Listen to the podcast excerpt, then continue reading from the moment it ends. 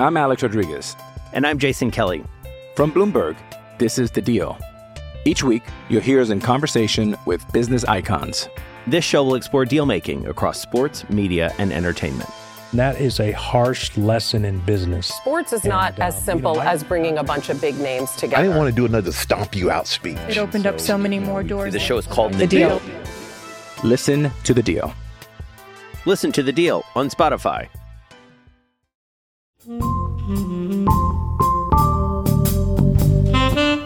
North Carolina Pitt was everything we thought it would be. I, I still, somewhat jokingly, because I don't know if you know this, but Larry Fedora never lost to Pat Narduzzi. Um, Well, that doesn't that that's not surprising because I knew that North Carolina was always kind of a thorn in their side, even last year, and I was unaware of the fact that they had not beaten North Carolina like since joining the ACC, it's the only team they haven't beaten. They have which beaten is Clemson. so weird. but it also this is why the Coastal is the best. It has weird rules of just like this is how the universe works. And the universe works that North Carolina always beats Pitt. Welcome to an ACC podcast. I'm Lauren Brownlow. Um, this week, um, shout out again to my producer who shout, he he basically reached out to me after the North Carolina Pitt game, and he was like, "You know who you need to get on," and I was like. Who and he and he said Nicole Auerbach and I'm already friends with Nicole because and uh, what was because- what was I tweeting about that game that inspired that? Was it So, was it your- tweeting about Pitt's uh, fourth down decision making? It was that, but also Nada, my friend Nada knows, and I do too, that you are a coastal Yes. division aficionado, just like Yes. me.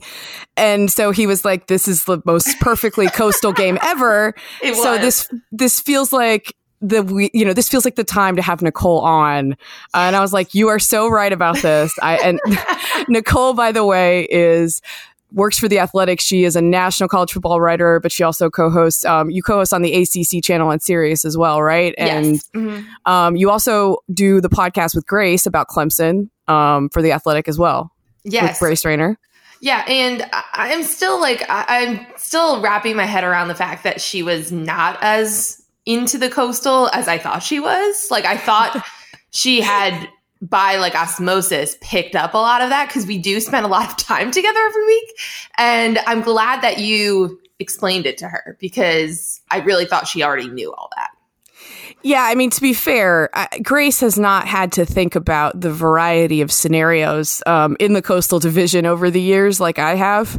Um, like, she didn't know uh, what happened in the event of a seven way tie where all of the tiebreakers um, could not be exhausted by other means. And this is like still my dream that this will happen. It cannot happen this year, um, sadly, but it's still my dream. every year every year it's, it's our dream it actually it, the dream lasted pretty long into this season like Yes. it was basically until like a week ago which is pretty uh, pretty awesome Yeah, I do still think probably the tiebreakers would have worked themselves out somehow, but like my dream is that we eventually get to the place where they have to like draw names out of a hat or whatever it is. because that would just be amazing. And I will do like everything in my power to be there for that in person. Um, I'm sure they won't let me, but I will still try. is, Um, is that actually like the last thing That's the last thing. Oh, That's the last man. thing. okay But like I said, we need that there's there are like several ways of like not doing that though. So I feel like probably won't, but uh, it's the dream. And yeah, North Carolina Pitt was everything we thought it would be. I, I still, somewhat jokingly, because I don't know if you know this, but Larry Fedora never lost to Pat Narduzzi. Um, Well, that doesn't that that's not surprising because I knew that North Carolina was always kind of a thorn in their side, even last year, and I was unaware of the fact that they had not beaten North Carolina like since joining the ACC. it's the only team they haven't beaten. They have Which beaten is Clemson. so weird. but it also, this is why the Coastal is the best. It has weird rules of just like, this is how the universe works. And the universe works that North Carolina always beats Pitt. So I don't know what just happened. Like, it's like we had a tectonic shift in like the world and the earth and the ground that we live on. So I don't know what that means for the coastal moving forward because that was one of the universal truths. Well, and what was cracking me up in that game is it's like playing out, and Pitt has this big lead, and North Carolina is roaring back in the fourth quarter as they are wont to do. And you see like both fan bases, at least I did on my timeline, being like, well, we know how this is going to end. And it's like, I don't know that we do because you have like, you have like Pitt in late games, which is bad enough in its own right, late close games. And then you have North Carolina, who I believe David Hale tweeted out the stat. Like, it's something absurd. Like, they have the most in the last decade games coming down to the last possession, and they have like the most losses in that scenario as well. Um, so, It, like, it is. It was just. It was just remarkable. It was. It was really remarkable. And then you throw on the fact that the Steelers were playing at the same time, and like and how that game ended. yeah, and how that game ended, but like how just like ninety percent of the city of Pittsburgh was like focused on that and complaining that Pitt was also playing at the same time and that they'd scheduled these two games at the same time on a Thursday or Friday, whatever day, Thursday. Thursday, yeah. Um, and it was just, there was so much going on. Um, but yeah, I mean, like here, another universal truth North Carolina always plays one possession games. So like we should have realized that when with the Clemson game, instead of being like, oh my God, how could Clemson almost lose to North Carolina? Well, guess what? It is a universal truth that everyone will play a one possession game against North Carolina. We just didn't apply the coastal rule to that game at the time. Yeah, and, and North Carolina fans are already very nervous because they will almost certainly, because they're going to beat Mercer this week, they're almost certainly going to be playing NC State in the final game of the year at NC State, like for the right to go to a bowl. What NC State does, I don't know yet, but like that's what's going to happen. And they've played every single game the same way. Yes. Like just Yeah. that's what it is. and this is a historical thing. It's not just this year. Brian Ives from um, ESPN, it was their three, he tweeted this out. It was their 319th one possession game as a member of the ACC.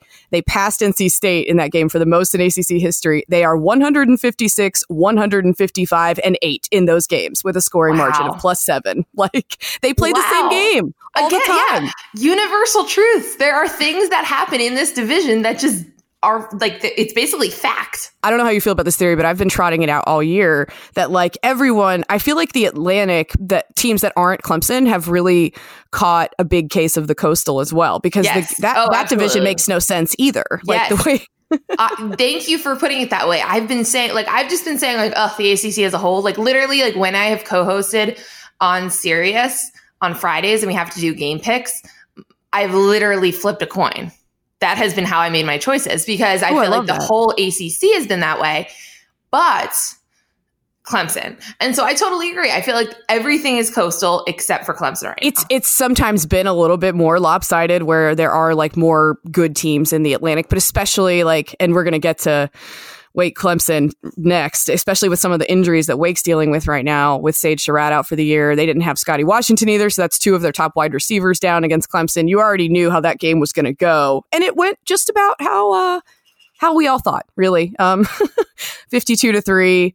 Uh, Clemson looks real. The only reason they got the three is because Clemson, I think, fumbled a punt at like their own twenty-eight, and that's really the only reason Wake scored at all. Yes. Um, and you know, like I, I had been hoping that that game was going to be good, especially like considering how Wake Forest started the year. Um, you know, and especially Jamie Newman in some of those big games. But again, he, you know, he had his receivers in certain games; they were much healthier. Um, but I'm still a little bit surprised by the spread. And and again, I guess I forgot. Like there are just some universal truths in this league that like Clemson becomes like a steamroller at this time in the season. Um, and and clearly the, the the line was was even low, and you know it's just it's just a little disappointing. I mean, but Wake Forest has obviously had an incredible season, um, and it just feels like they always lose you know their top receivers before their big games, and and that just sucks. Like it it, it really does. Um, but it's pretty remarkable what Dave Clawson's built. Um, and and I do think though, to your earlier point about how unpredictable everyone else is, is that you know they've had the last like three weeks have been like you don't know what Wake Forest team you're going to get.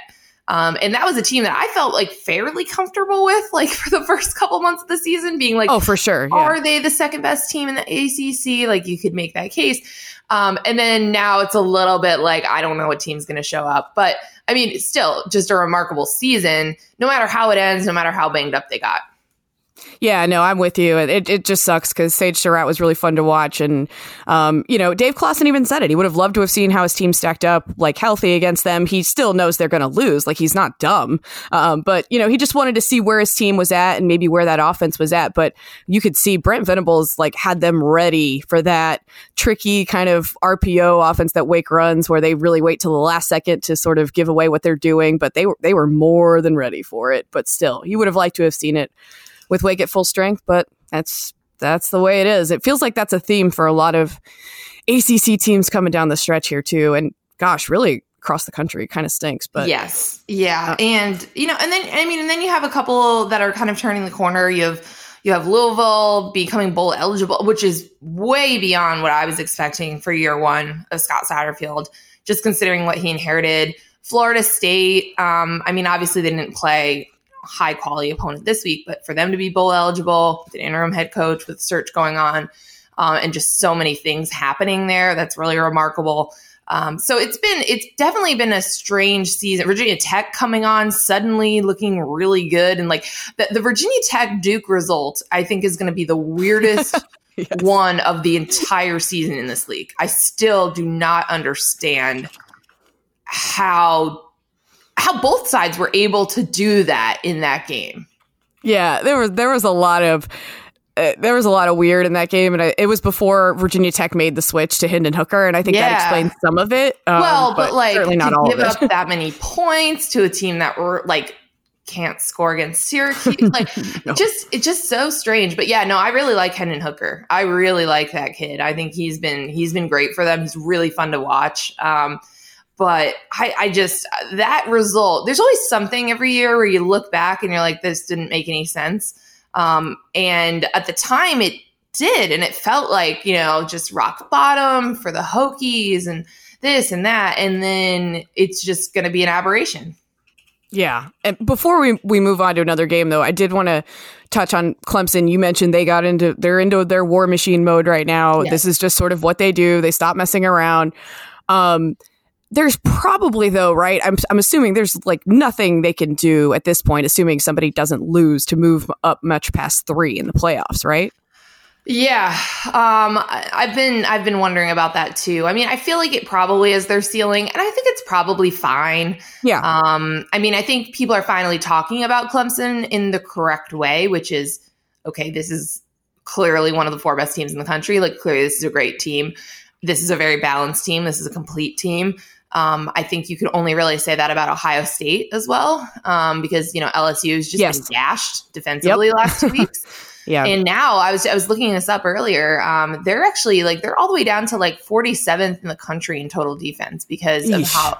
I mean, they've given up over 500 yards in the last two games, and um, so anyway, so so you could say they have the best offense, the best resume, but I think you know clearly Ohio State and Clemson are the most complete teams in the country.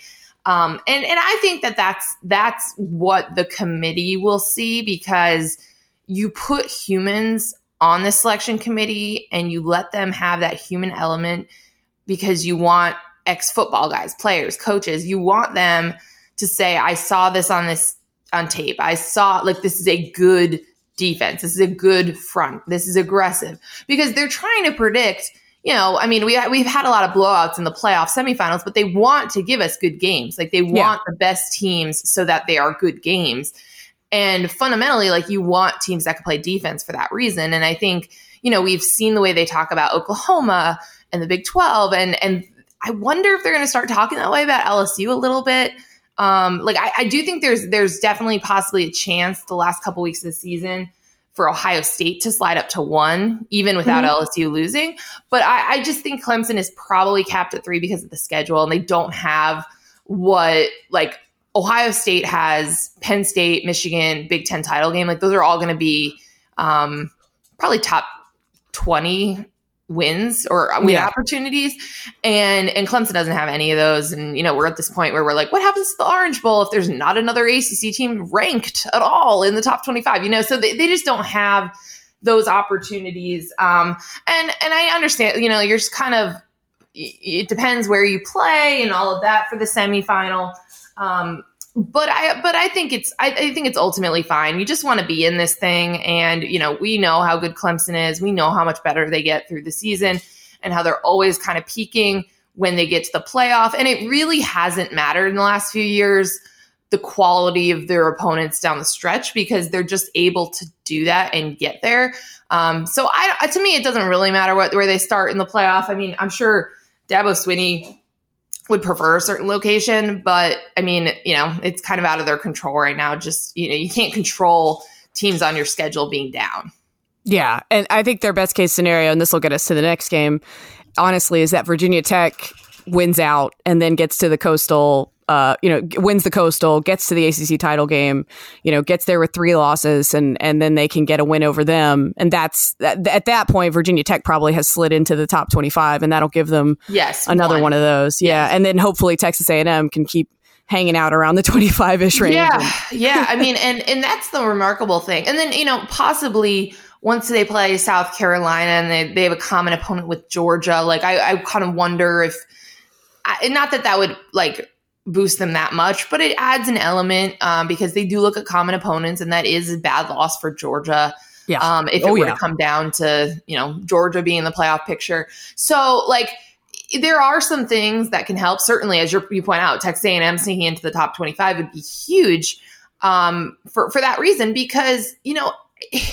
It's it's such a weird year when everyone bashes on Clemson's schedule when they schedule two SEC teams in the non-conference. Like obviously they always play South Carolina, but it's not like they were like trying to have a bad schedule. It's no. just that Texas A&M had a brutal schedule, has some losses, isn't as great as we thought they'd be, and South Carolina is just not that good, and they're down to like their second and third string quarterbacks, and um, those aren't those aren't turning into quality wins that they should be when you're playing SEC teams in the non-conference. Yeah, yeah, it's just circumstances again, sort of beyond their control. But um, Virginia Tech, and we've touched on them a little bit. Um, they continue to just look. I, I actually thought that game, just judging on coastal laws, right, could end up being a little troublesome for them. Uh, Georgia Tech seemingly was, you know, on the upswing, played really well offensively against Virginia. You thought maybe they're figuring something out on that side of the ball. Um, well, I don't think they crossed midfield until the second half um, in that game. Uh, and look, Virginia Tech, their offense is really clicking, but you know their defense has been a little up and down at times. So I thought, well, maybe Georgia Tech can figure out a way to hang in that game. It's Georgia Tech, but no, Virginia Tech was not messing around in that game whatsoever 45 to nothing.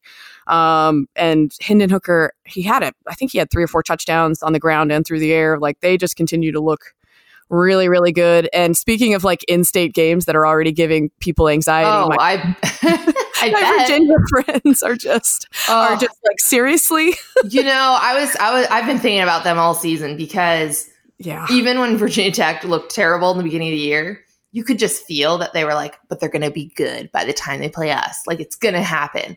And, you know, you just felt it build and build and build. And it's here and it's here. And there's actual paths for them to get to the title game. Like, and it's, it, it's just it's just going to be crushing. And by the way, like as someone who entered the season hoping for Virginia to win, just so that we had seven different winners of the Coastal in seven years, yeah.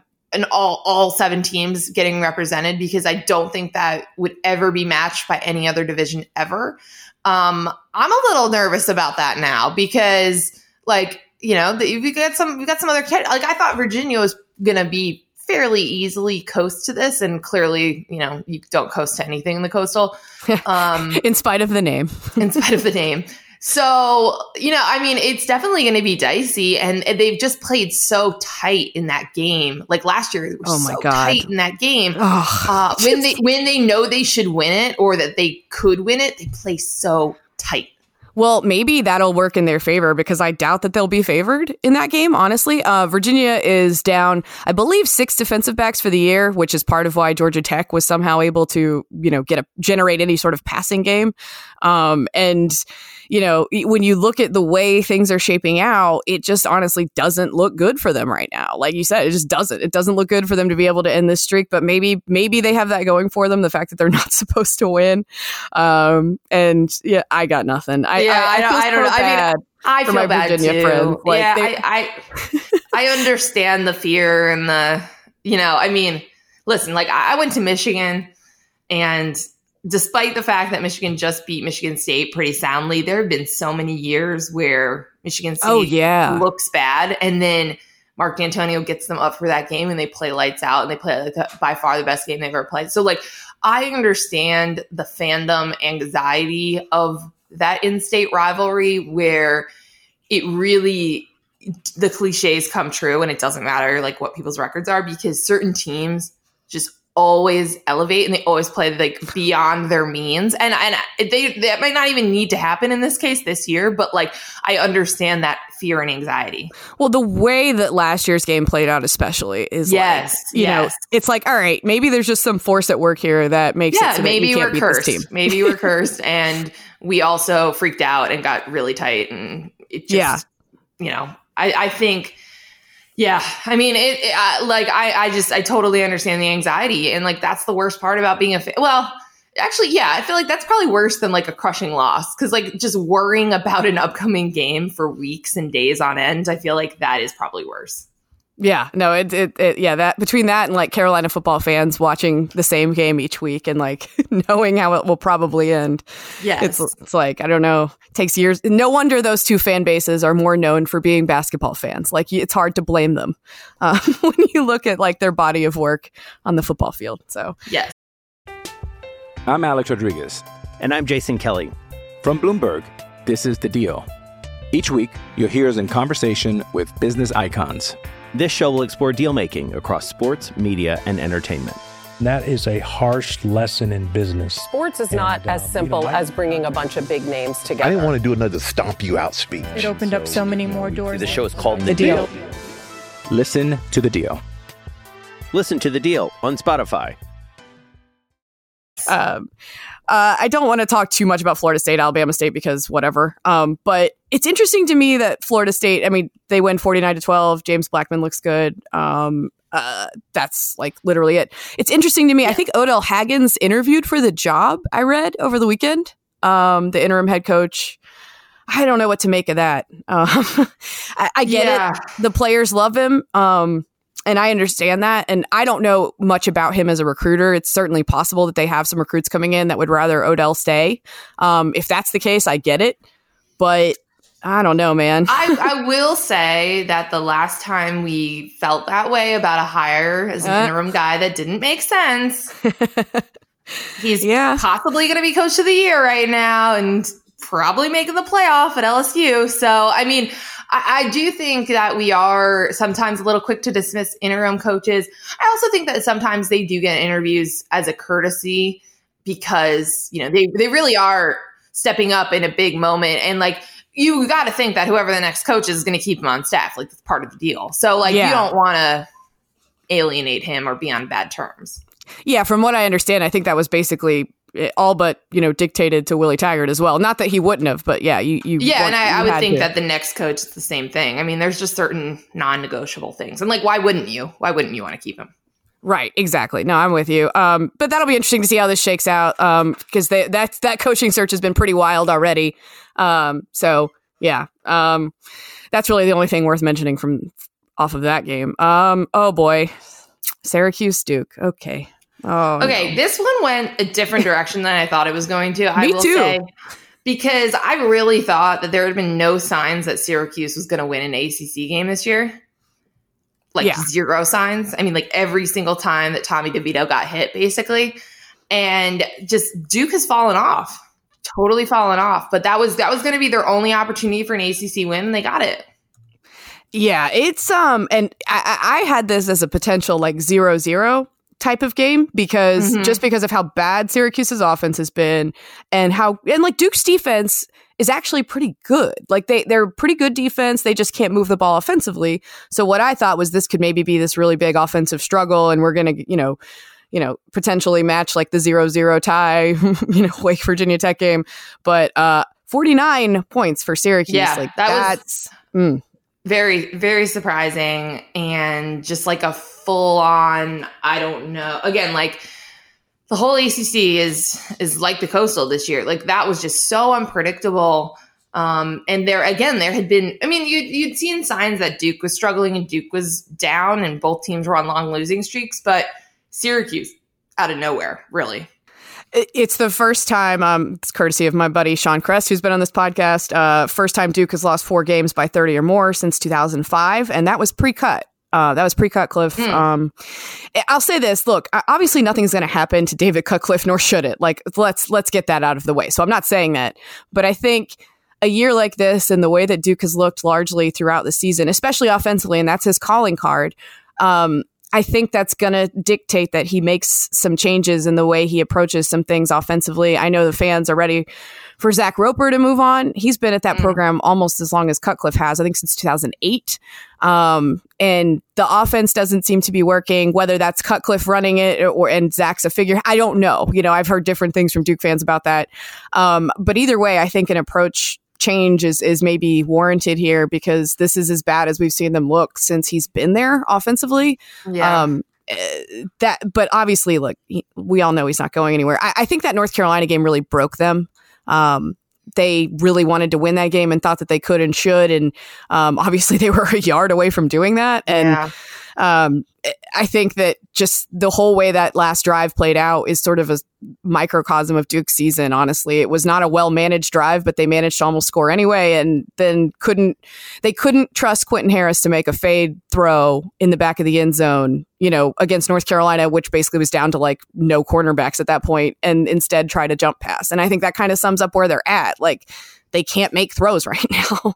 Yeah. Um, well, and it, it was going to be a tough season. You know, like I had done yeah. their state of the program for the athletic in the off season, and you know they lost so much, and they lost a lot of their guys to, that they lost the NFL. They lost them a little earlier than they were expecting to lose them, and it just clearly was going to be a tough season where they were going to be young in spots. There was basically going to be, you know, in in terms of like name recognition, like none. Like Quentin Harris was going to be the only name you knew, and you knew it because he was going to be the quarterback. Um, and it was just going to be a struggle, you know, at skill positions, key positions defensively. Um, and you know, we're certainly seeing that, but you're you're right. I mean, it's it's not getting better as the season goes on, even when they have been rough stretches. Um, and it's just you know, it's just tough, but you know, could could we chalk this up as like the the post Daniel Jones like letdown? Like, did he cast such a wide shadow over this program um, that they need to step out of it? I think that's part of it for sure. You know, well, it, I, I do I do think he probably like masked some things and was able to do something. Like there were definitely different things they were able to do offensively when you have someone like him.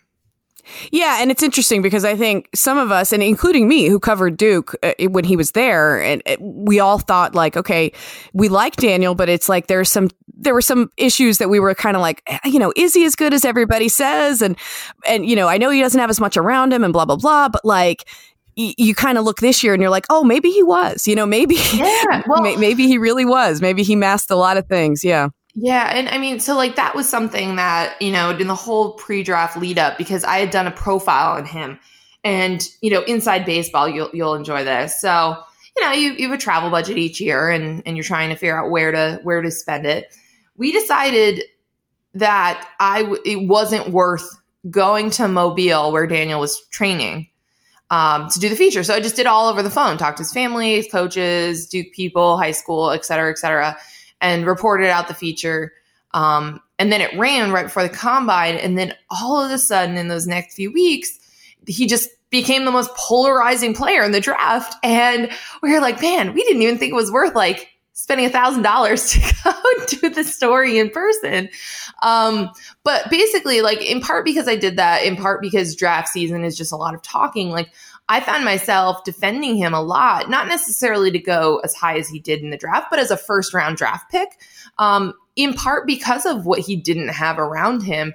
Um, and it had just been a few years since Duke had had players that could play at the next level at those positions. Um, and, you know, it was similar. Like I, I had done a big feature on Josh Allen when he was struggling in Wyoming and everyone was ripping him. And they're not the same player because he was throwing so many interceptions. But the year that he was really down and everyone was pointing at his numbers and saying like you know that this that he should not be drafted that high he lost um, top running back center top receiver like he, he lost a lot of key pieces too and it's interesting because people just see the name of the school and they're like oh blah blah, but you really do need to look at the roster construction at the time because um, I mean, looking back, we think about like what Lamar Jackson did at Louisville in a totally different way than at the time. Like he matched so many, so many problems, um, especially on that offensive line. And I remember us all being like, "Oh, imagine if he had a good offensive line."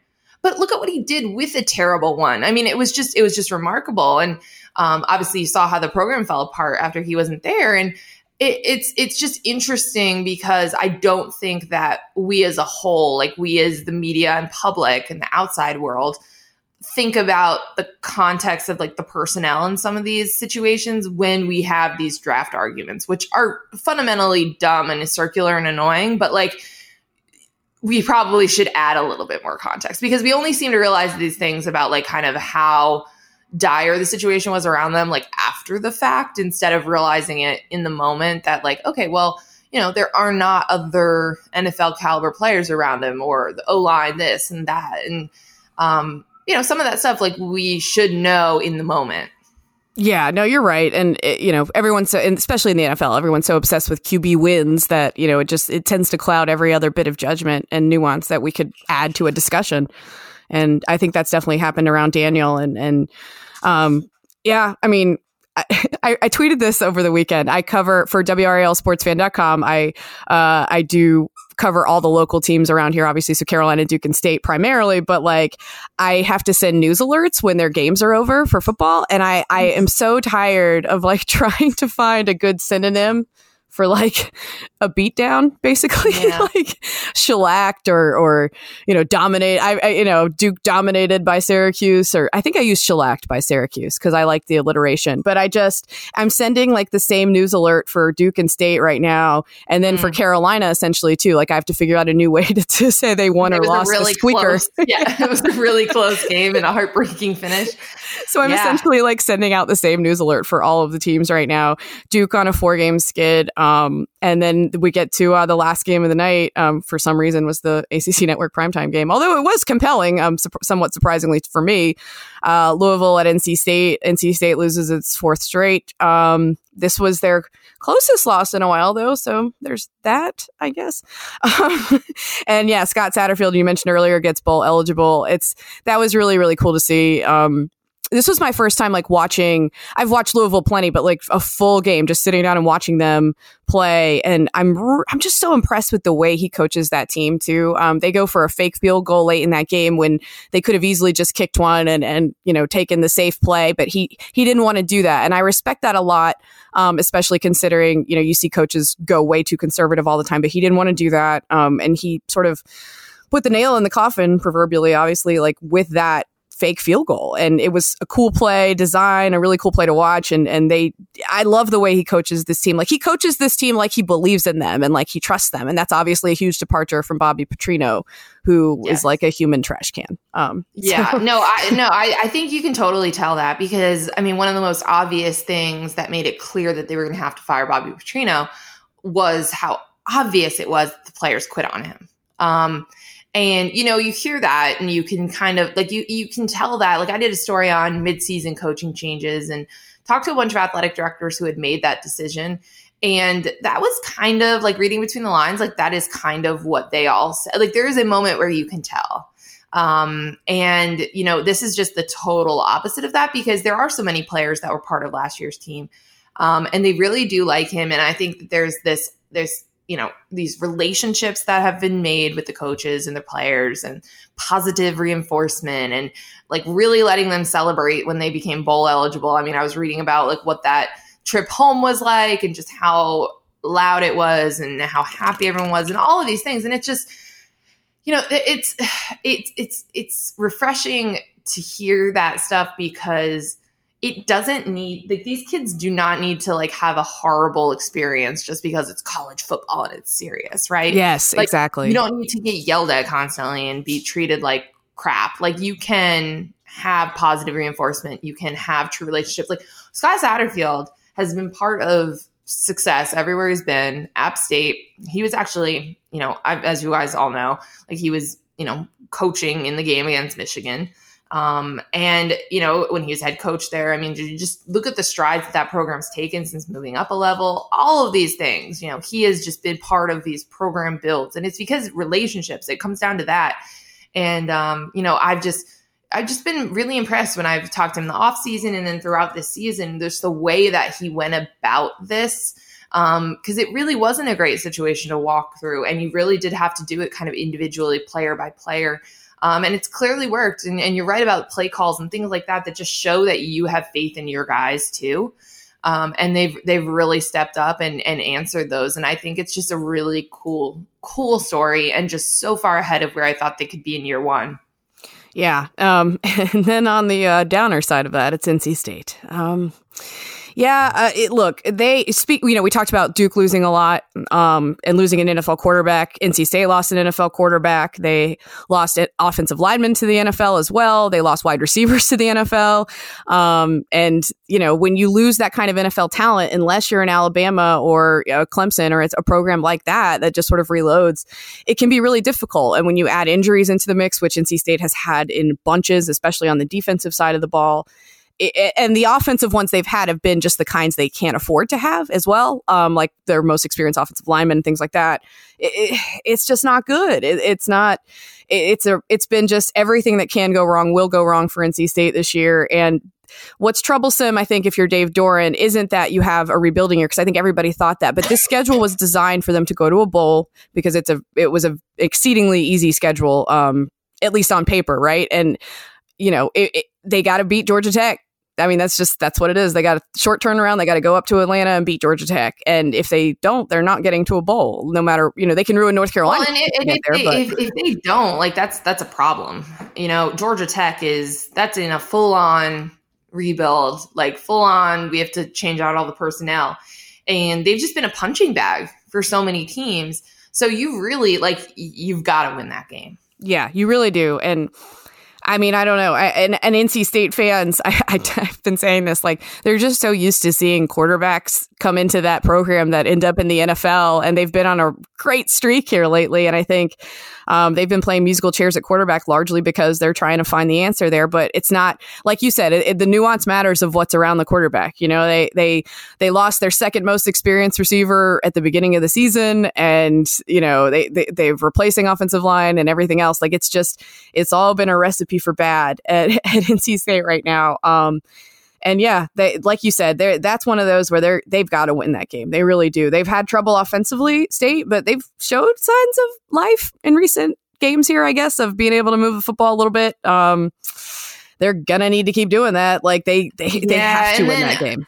Yeah, I mean, and then you got to look at some things in the off season. You know, kind of like the fundamental things about you know, recruiting and developing and building and all those things. I mean, because you know, the last time this this program was was truly really nationally relevant, it was kind of for a bad reason. It was kind of like, how did you have all of this talent on your team and lose four games reasons? And yeah. so. you know, it's just that that program is just kind of always in an interesting spot. Um, but but you're right, especially when like you're just so used to at least having consistency at the quarterback position um, and developing certain players. You know, they've had good linemen, as I was talking about from that season, that went nine and four, Bradley Chubb and those guys. So, you know, I, I just think they're in a, they're in an interesting spot, especially I think with North Carolina with Mack Brown. I think is going to be on the upswing. I think you know, obviously they're just a couple plays away from already being bowl eligible and things like that. Um, but but you really feel something different around that program right now. So you know you just you see other programs that are kind of poised to be on the rise, and and you look at NC State, and you know you got to do something. Yeah, they're they're not in a dissimilar spot from Duke as well. In that, like, yes, they've had a lot of injuries on offense and and, and everything else, but they they have co-offensive coordinators this year. They lose Dwayne Ledford to Louisville. He was their offensive line coach, and and that was a big loss for them as well. Um, they're going to need to figure out something, I think, from a staffing perspective on the offensive side of the ball. I know state fans have had some frustration defensively, but they've had so many injuries on that side of the ball that like I don't know that you can really fault Dave Huxtable and, and the defense right now. Um, I, I think it may be time to look into changing the offensive approach because I don't co-offensive coordinators. I mean, it can work, but uh, that's always an eyebrow raiser. I think when we yeah. hear that, like, because it's like, mm, I well, know. I still think I still think nothing will top. I think it was Michigan last year where it was co-offensive coordinators plus Jim McElwain was there as like a quality control or something. I mean, I think if he's in a position where he's like able to be on the sidelines or in the box, I think like, but he was like an offensive analyst slash like maybe even like a passing game analyst. Like I forget Like what it was, but like yeah, they have weird too titles. many too many cooks in the kitchen. Seriously, because it was like three people who had had experience calling plays before, and I was like, who? And then you had Jim Harbaugh, and I was like, who is making these decisions? And like they would get super conservative, make some really questionable calls, and it was like, well, yeah, you have too many cooks in the kitchen. So I'm with you in general on the on those co offensive coordinator titles. I think defensively it makes more sense just because it's just a different it's not like it doesn't need to be like as uniform an approach to a game plan. Um, but you know, you you do run that risk sometimes where there is conflicting feelings, thoughts, approaches, whatever it is. It's sad, but the dream around here now that all, all we have left in, in the triangle for our college football coverage is uh, that NC State manages to win at Georgia Tech and then State and Carolina play for a bowl because that would be exciting and there would be something at would. stake. You know, it'd be something on the line. Like that would be very cool to watch. And look, if, if Carolina plays the same game they've played against everyone, then State will be right in it and have a chance somehow. Well, also like it's basketball season now, so that's also positive for your area. Yes, it is. But, you know, it's, it's weird. know, you Yeah. love football. We love football.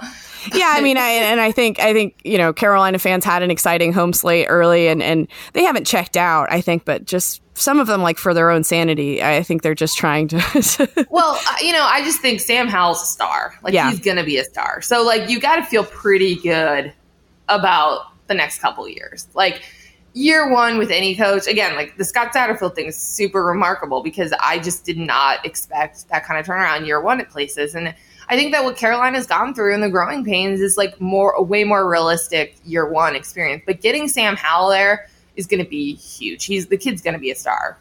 yeah, and that's definitely caused a lot of angst in this area too. Because again, like Duke and State both have quarterbacks starting in the NFL right now and and are struggling at that position. And then you look at North Carolina, who has struggled at that position the last couple of years, and now they have the guy that looks like the next Yeah. future NFL quarterback. And Yep. and yep. uh, the other teams can't really move the football. So, um, yeah, no wonder it's moved on to basketball season around these parts. But um, it's but that's also year round.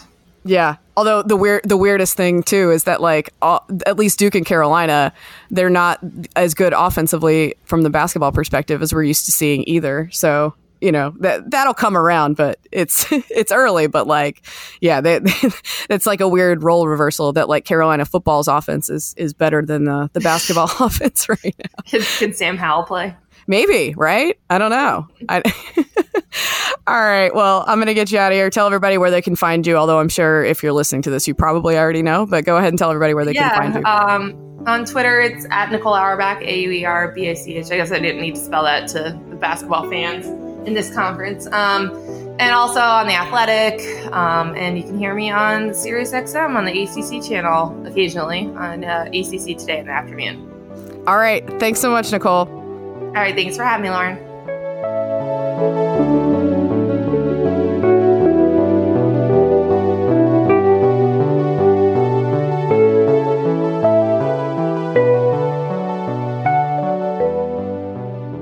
Mommy say bye podcast. Bye, podcast.